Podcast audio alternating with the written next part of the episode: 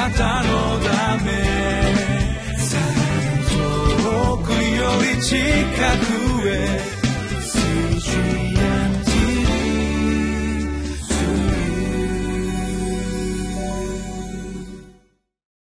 皆さんこんにちは。リビングライフの時間がやってまいりました。ニホプ東京の牧師加藤伊作です。今日は11月の13日。第二歴代史。13章1節から12節。神との関係が勝敗の鍵です。というタイトルでメッセージをさせていただきます。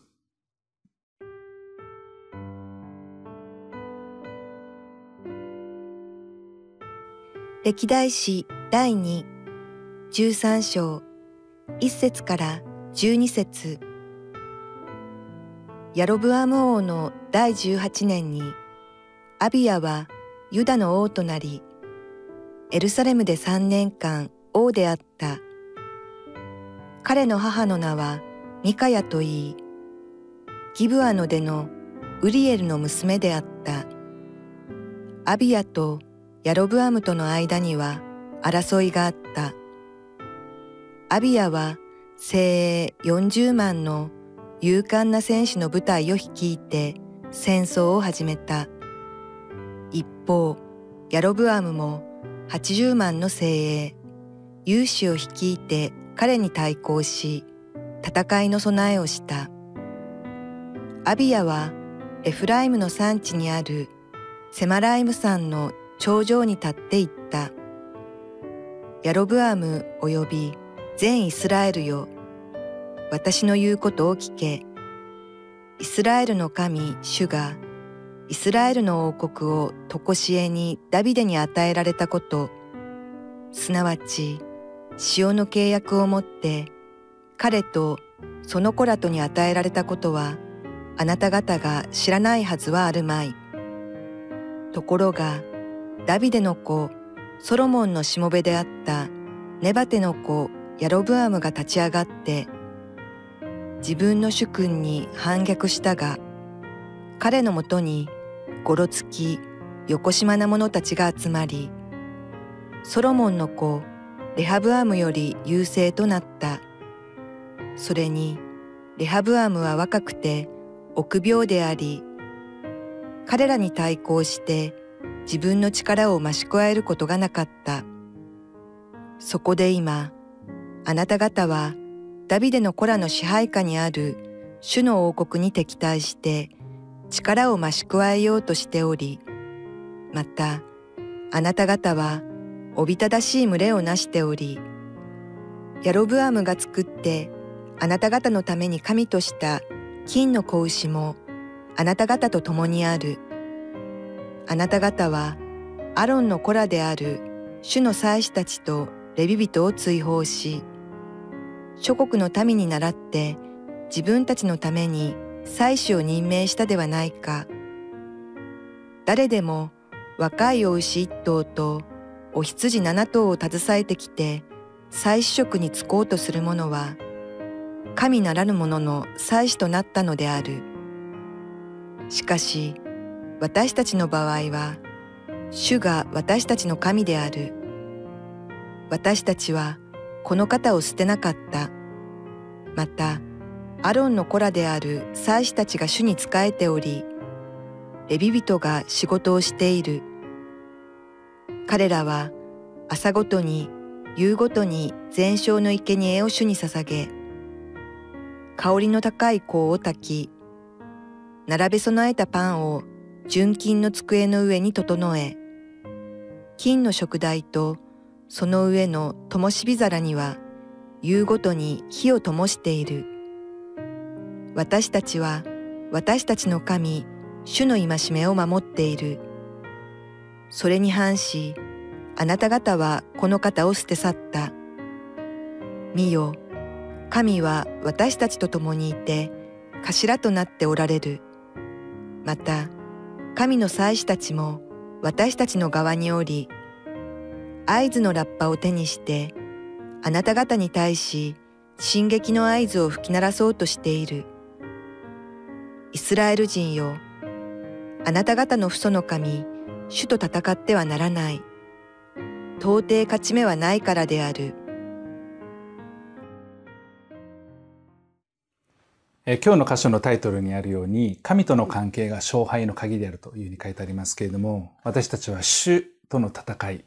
えー、死を敵に回すのか、それとも死を味方につけるのか、え、そんなことが問われているのが、この聖書箇所を読んだ時にですね、北イスラエル王国、そして南ユダ王国のそれぞれ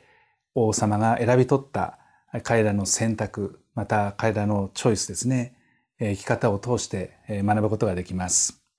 北イスラエル王国の王であったヤロブアム王、彼が18年の時に南王国ではアビアという、えー、レハブアム王がめとったマーガというですね、女性の息子にあたりますけれども、このアビアがユダの王様となりました。そして彼はですね、エルサレムで3年間王様として、その王座についていたわけです。でもこのアビア、そしてヤロブアム、まだまだこの二つに分かれた国々は、いわゆる、争いのある関係、敵対関係にあったわけですね。で、ある時、アビア、南、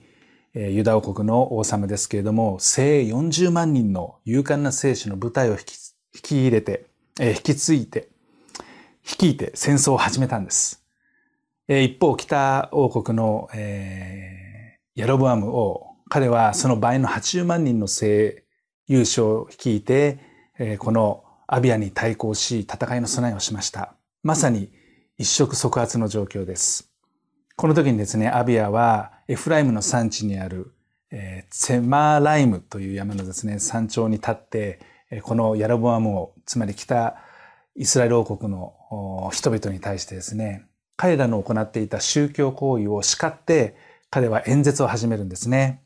彼は言いました。ヤロボアム及び全イスラエルよ。私の言うことを聞け。と4節に書いてあります。5節には、イスラエルの神主がイスラエルの王国を常しえにダビデに与えられたこと。覚えてますでしょうか？これはダビデ契約にあったあこの祝福。それを忘れてしまったのか？ということで、これは永遠の計画契約でしたね。えー、アビアは塩の契約っていうふうに言ってますけれども、変わらない永遠の契約があったんだってことをもう一度思い起こさせようとして、ここで言っています。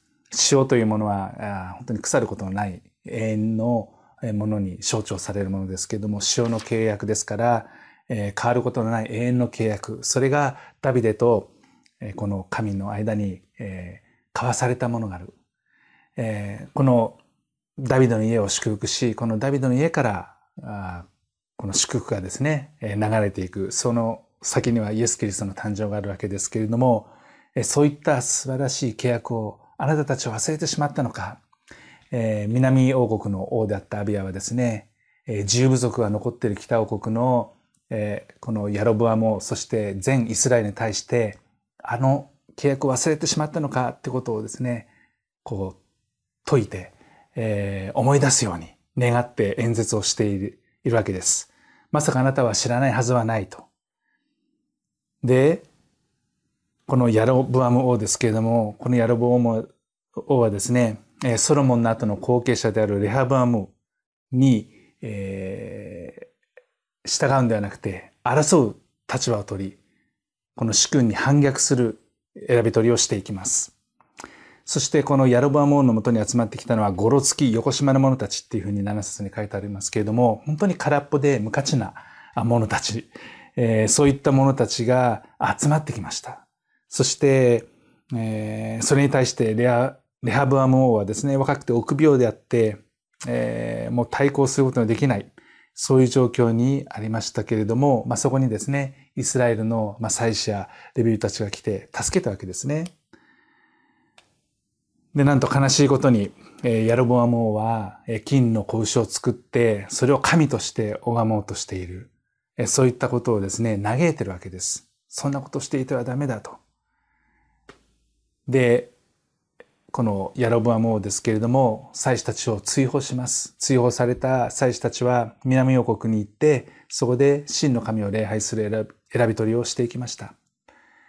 まあそういった事実をですね、もう一度このえー、アビア王は南ユダ王国の王として北イスラエルに向かってですね、えー、演説をしているわけです。チャレンジしているわけです。あなたが戦うのは誰かあなたは神と戦おうとしているのか神との関係が勝敗の鍵となるのに、あなたは神に逆らうようなことをして、それでいいのかということをですね、訴えかけています。で、このアビア王は王はですね、神との関係を大切にしようとしている。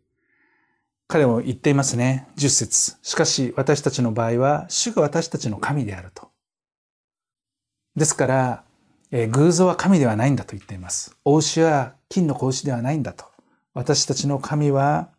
あの契約を結んだ、永遠の契約を結んだダビデと結んだあの神。えー、この神が私たち、主が私たちの神である。私たちは、えー、この方を捨てなかった。まあ、ユダ王国としてはですね、えー、この神に従っていくことをずっと選び取ったというふうに言っていますけれども、そしてアロンの子らである祭司たちは南王国に来て、そしてレビ人も来て、えー、主に仕える。そして仕事についている。彼らは朝ごとに夕ごとに全焼の生贄を死に捧げ、香りの高い香を焚き、並べ備えたパンを純金の机の上に整えて、金の食台とその上の灯火の皿には夕ごとに火を灯している。あの、イスラエルの民がですね、ずっと守ってきた全焼の生贄という、えー、あの礼拝行為をですね、彼らは未だに守ってるんだと。そして、私たちはその神、主の戒めを守って生きてるんだ。それに反してあなた方はこの方を捨て去ったではないか。あの、主を礼拝する心に戻ろうではないかってことをアビアはですね、イスラエル、自分たちの兄弟のような大切なあ同じ民族である国を分かれてますけれども、イスラエルに向かってアビア王は訴えかけています。12節見よ、神は私たちと共にいて頭となっておられる。私たちの頭は神なんだと。この神が私たちと共にいるんだ。この関係こそ私たちがこれから歩む人生において勝敗の鍵を握るんですよということをですね、言っています。また神の祭司たちも私たちの側により合図のラッパーを手にしてあなた方に対し進撃の合図を吹き鳴らそうとしている。まさに戦いに出る準備はできてるんだ。だからイスラエルの人々よ。あなた方の祖父の神、主と戦ってはならない。到底勝ち目はないからである。このことはですね、彼らの歩んできた歩みにおいても、えー、証明されていることです。聖書を読めばそのことがですね、書かれてますし、歴史はそれを伝えていますね。歴代史を見るときにイスラエルの民の歩み、本当に彼らが主を愛し、主に従う道を選び取ったときにどうなったのか、また主を捨てたときに彼らはどうなったのか、はっきりわかりやすく書いてあるわけです。あの二の舞になるようなことをするんではなくて、ぜひ主を第一にする。主と戦うんではなくて、主に従うものとしてもう一度戻ろうではないかということを、えー、アビア王は、えー、自分たちの、えー、同胞なる兄弟であるイスラエルの人々に訴えかけています。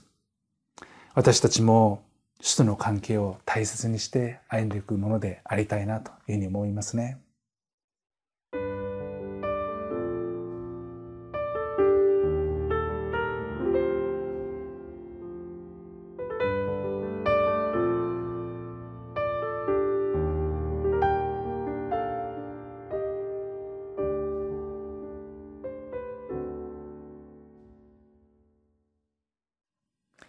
今日は神との関係が勝敗の鍵を握るというメッセージをさせていただきました。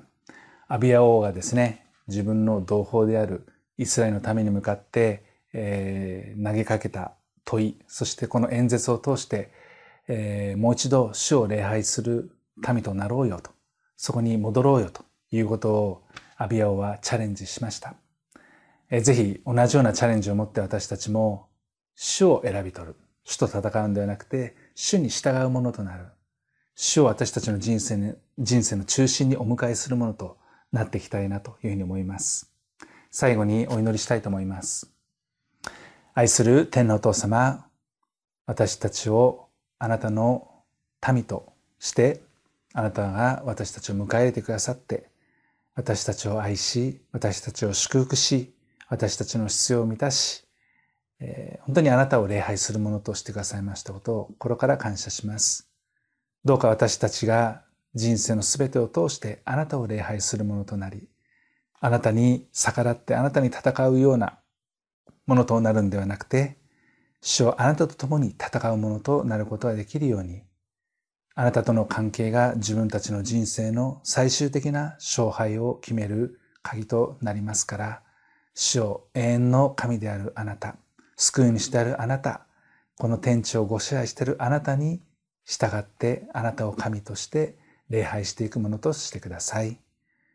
このお祈りを尊い主イエス・キリストのお名前を通してお捧げします。アーメン。あなたのため遠くより近くへ